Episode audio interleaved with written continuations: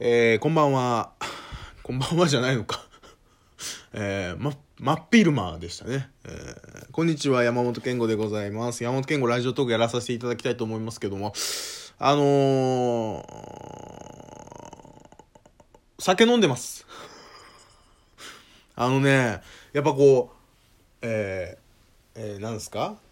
緊急事態宣言による自粛がまあ3週間ぐらい続いて僕は昨日からあのバイトが部分的にちょっと再開したんですよ。ちょっと再開してあのあれなんですけどやっぱこの3週間でこう生活リズムがどんどんおかしくなってて僕はその休みになる前って基本的に13時から14時、昼の1時2時に起きて洗濯して、で、えーまあ、その間にご飯食べて、で、えーバイト行く。で、夜帰ってきて、で、ご飯食べて、だいたい、そうね、1時2時ぐらい、まあ、お風呂入って1時2時ぐらいから、朝方までちょっと自分の時間というか、あのー何？テレビ見たり YouTube 見たりネット見たり TikTok 見たりみたいなあの感じで過ごしてたんですけどまあもうその仕事もなけりゃなんかこう起きる必要ももうもはやないというかその洗濯自体も別に正直7時ぐらいまでに回しきればこう近隣の迷惑にもならないし逆に言ったらもっと早く回してもいいしみたいなこう、そういうこともあって、起きる時間がもうめちゃくちゃにはやっぱなっていくわけ。3, 3週間ぐらい休んでたかな ?3 週間ぐらい、あのー何もないと。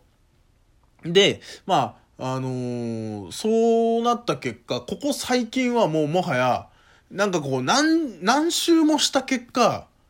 あのー夜の10時ぐらいにもう眠いっていう、急に老けた生活を送ってて、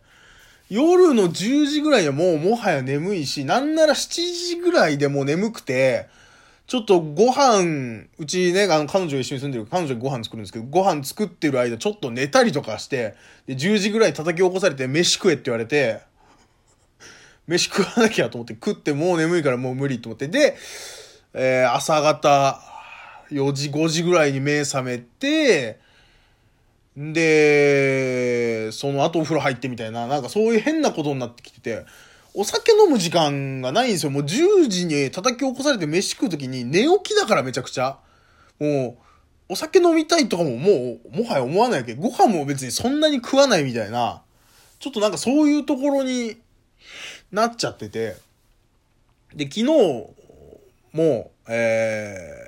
ー、バイトが終わって、バイトがもう結局その、通常時の動きじゃないんですよ。あの、まだ僕あの、お店なんですけど、接客業なんですけど、お店が、あの、開いてなくて、あの、まあ、それに向けてちょっと準備するっていうところで、もうそれをオープン、あの、やるんですけど、まあ、やったとて、時短営業で、かつ、あの、売り場を一部閉鎖してみたいな、なんかそういう感じなんですよ。で、あの、まあ、それに向け、その閉鎖するのにも、もう含めて、結局、あの、バリケードとか作んなきゃいけないし、みたいなことで、もう、すごい短い時間しか、僕、特に僕は、やってなくて、あの、朝から働いてる人たちにとってはあんまり変わんないんですけど、閉店時間が夜だったのが、要はこの準備期間中はもう 5, 5時半とか6時で終わりますよって仕事自体が。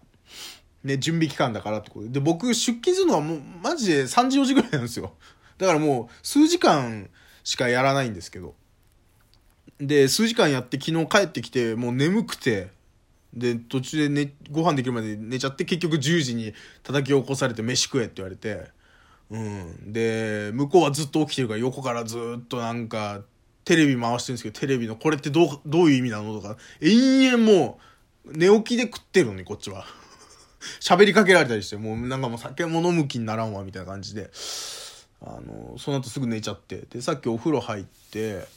で、もう洗濯とかも終わってて、で、お昼、その昨日の夜、あの、スープカレーだったんですけど、スープカレーね。スープカレー残りがあってね、もうそれ食いながら、もうここで飲もうと思って。うん。もうちょっと飲ませていただいてね。あの、その状態でラジオトークやりたいなっていうね。えー久々じゃない？お酒飲みながら喋るの俺多分久々だと思うな。うん。ラジオトークでやったことあるかな？お酒飲みながらとか。あんのかな？うん。LINE ラブの時はね、ちょっとありましたけど。まあ、そんな中、あまあ、世の中ピリピリしておりましてね、えー、いろいろ、なんかこう、うーん、まあ、それが、なんだろうな、なんか、こうさ、まあ、みんなはこの自粛に対してやっぱストレス溜まってるじゃない。で、僕はストレス溜まってないんです。本当に余裕なわけ。あの、マジで、マジな話多分あと2年ぐらい続いても俺全然大丈夫だと思うんだよね。正直。自粛がね。うん、それ経済的なこととか除いてね、その、家にいなきゃいけないっていう、この状況、必要なことを除いてね、家にいなきゃいけないっていうこの状況に対してのストレスなんで、僕本当にパチンコ屋やってなくてパチンコ、いや、いけないっていうことぐらいなわけ。うん。それはまあ、自分好きなことだからね、あの、ストレスですけど。うんまあ、でも別に、さしてその、そこまで僕あの、依存性のあるタイプじゃないので、パチンコに対してね、あの、全然行かないときは行かないし、行くときは行くしって感じなんで、なんかこう、今行かないことに関して正直その携帯のアプリで AKB のパチンコとか、仮面ライダーのアプリとか、あの、パチンコのアプリとか撮って、携帯でやるとか、YouTube で見るとかで、やって、なんか、そういうね、番組を、パチンコの番組見るとかで、全然我慢できてるんです。だから本当にストレス少ないんですよ。ね。で、世の中の人はまあそうじゃないじゃない。もう本人、とにかく外出たい、遊びたい、ね。うん、みたいなことじゃない。ね。で、こう、だからそこに対して温度差があるからだとは思うんですけど、世の中のそのピリピリに対して僕なんかこうすごいストレス感じてるんですね。どっちかというとその自粛に対してっていうよりかは。まあその、岡村さんの件もそうですよ。まあ前回も喋りましたけど、岡村さんのあのこともそうですし、えー、パチンコ屋に対してね、あの、あの、世の中の風、感じもそうだし、なんかこうね、あのコロナ周りでちょっとしくじった人たちがまあ何人かいるじゃないですか。それ一般の人も含めて。で、えー、それに対しての、そのなんかこう、うん、言い方悪いですけど、なんですかね、この、日本のちょっと陰湿な嫌な部分がすごい出てるじゃないですか。吊るし上げる感じ。うん。もう必要に、あのー、木の棒でぶん殴ってる感じ？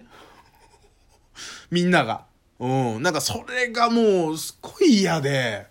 それに対してのストレスというか、もう、いや、まあ、ある程度はしょうがないと思うんだって、その人たちって、まあ、パチンコ屋もそうですし、岡村さんもそうですし、そのコロナ周りでなんかこうやらかした人たちもそうですよ。あの、みんな、うんと、叩かれる何か理由はあるんですよ。しくじってるわけだから。そもそもがね。うん。だそれはわかるけども、それに対してオーバーキルしすぎてないかっていう。うん、ある程度は僕だからそれ叩かれるようなことしてるわけだから叩かれたって僕はしょうがないと思ってて、ね、それを叩くななんて僕はそんなこと口が先でも言えないわけ。僕も、それはなんだこいつと思ったら、そうなんだこいつってツイッターにも書くし、ラジオトークでも僕全然喋りますよ。うん。だけど、なんかこう、それがある程度集まってきたところで、もう本人ももう、シュンってなっちゃってるところとかあるし、うー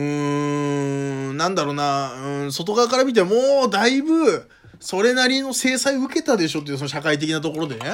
うん、っていう人に対してまだやってるのって、もうもはやそれは単純にその、まあ許せないっていう気持ちもあるだろうし、当の本人たちはそこに気づいてないかもしれないけど、明らかにそのストレス発散の部分が多分僕はあると思うんです。旗から見ててね。うん。なんかもうそれを、それを見るのが辛いかなうん。どちらかというと。うん。なんか、